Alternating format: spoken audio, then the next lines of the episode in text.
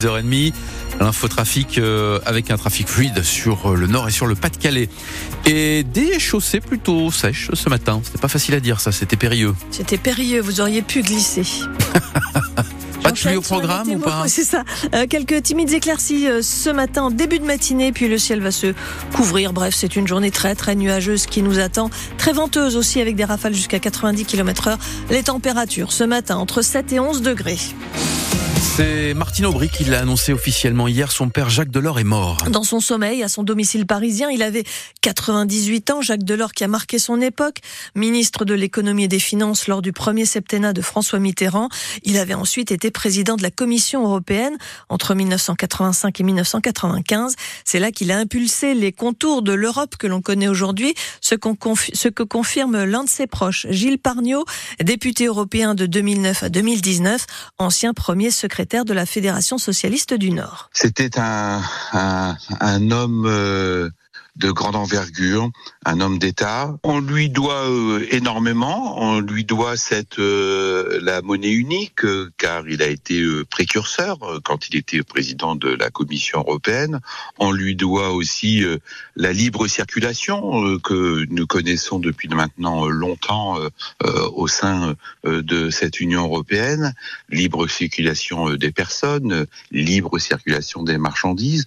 C'est lui qui a impulsé cette identité européenne, faisant passer finalement l'Europe qui était un marché commun à une entité politique construite comme telle, et il a été le grand artisan de cette Europe politique. Gilles Pargneaux, ancien premier secrétaire de la Fédération socialiste du Nord. Jacques Delors, un visionnaire qui a rendu notre Europe plus forte, a déclaré hier soir Ursula von der Leyen, qui est à la tête de la Commission européenne aujourd'hui. Jacques Delors, qui à la fin de son mandat était pressenti pour être le candidat du PS à l'élection présidentielle en 1995. Il était favori dans les sondages, mais à la surprise générale, il a renoncé, à annonce faite devant quelques 13 millions de spectateurs. C'était sur le plateau de 7/7 avec Anne Sinclair le 11 décembre 1994. J'ai décidé de ne pas être candidat à la présidence de la République. Autant le dire d'emblée et de la manière la plus claire, beaucoup de raisons personnelles me poussaient à dire non. Je vais atteindre 70 ans, je travaille sans relâche depuis 50 ans, il est plus raisonnable dans ces conditions d'envisager un mode de vie plus équilibré entre la réflexion et l'action.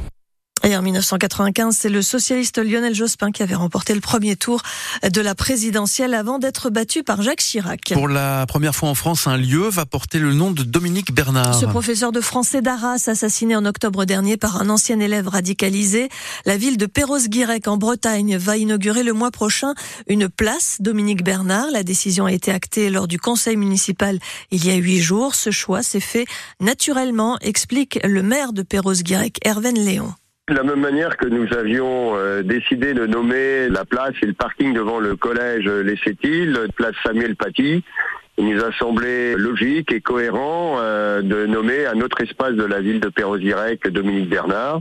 Donc nous avons choisi la place et l'espace en fait où il y a la bibliothèque, la ludothèque et face à l'école primaire du centre-ville, avec toujours la même volonté eh bien, de permettre aux générations, aux enfants d'avoir conscience de la lutte qu'on doit avoir contre tous les sectarismes, et donc c'était notre volonté. Et là, il y a des générations d'enfants, mais aussi les parents d'élèves qui fréquentent ces lieux, et c'est important de rappeler ces attentats, ces crimes.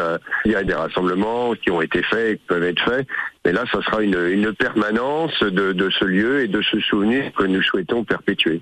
Le maire de Perros-Guirec, l'inauguration de cette place Dominique Bernard aura lieu au courant du mois de janvier. Les causes de la mort du bébé retrouvé dans un sac dans un appartement au Quénois n'ont pas pu encore être établies. Des examens complémentaires doivent avoir lieu, selon le procureur de la République d'Avesnes-sur-Helpe. Le décès de l'enfant remonte à quelques jours. Selon nos informations, 2 personnes, des locataires d'un des appartements du bâtiment, sont en garde à vue, entendues dans cette affaire par les gendarmes. 7 personnes ont été interpellées pour des vols de voitures dans le Nord. C'est la police qui l'annonce elle-même sur le réseau X, ex-Twitter. Elle a démantelé 2 équipes impliquées dans ces trafics. 4 personnes soupçonnées de 23 vols de véhicules, 3 autres suspectées d'en avoir dérobé 32.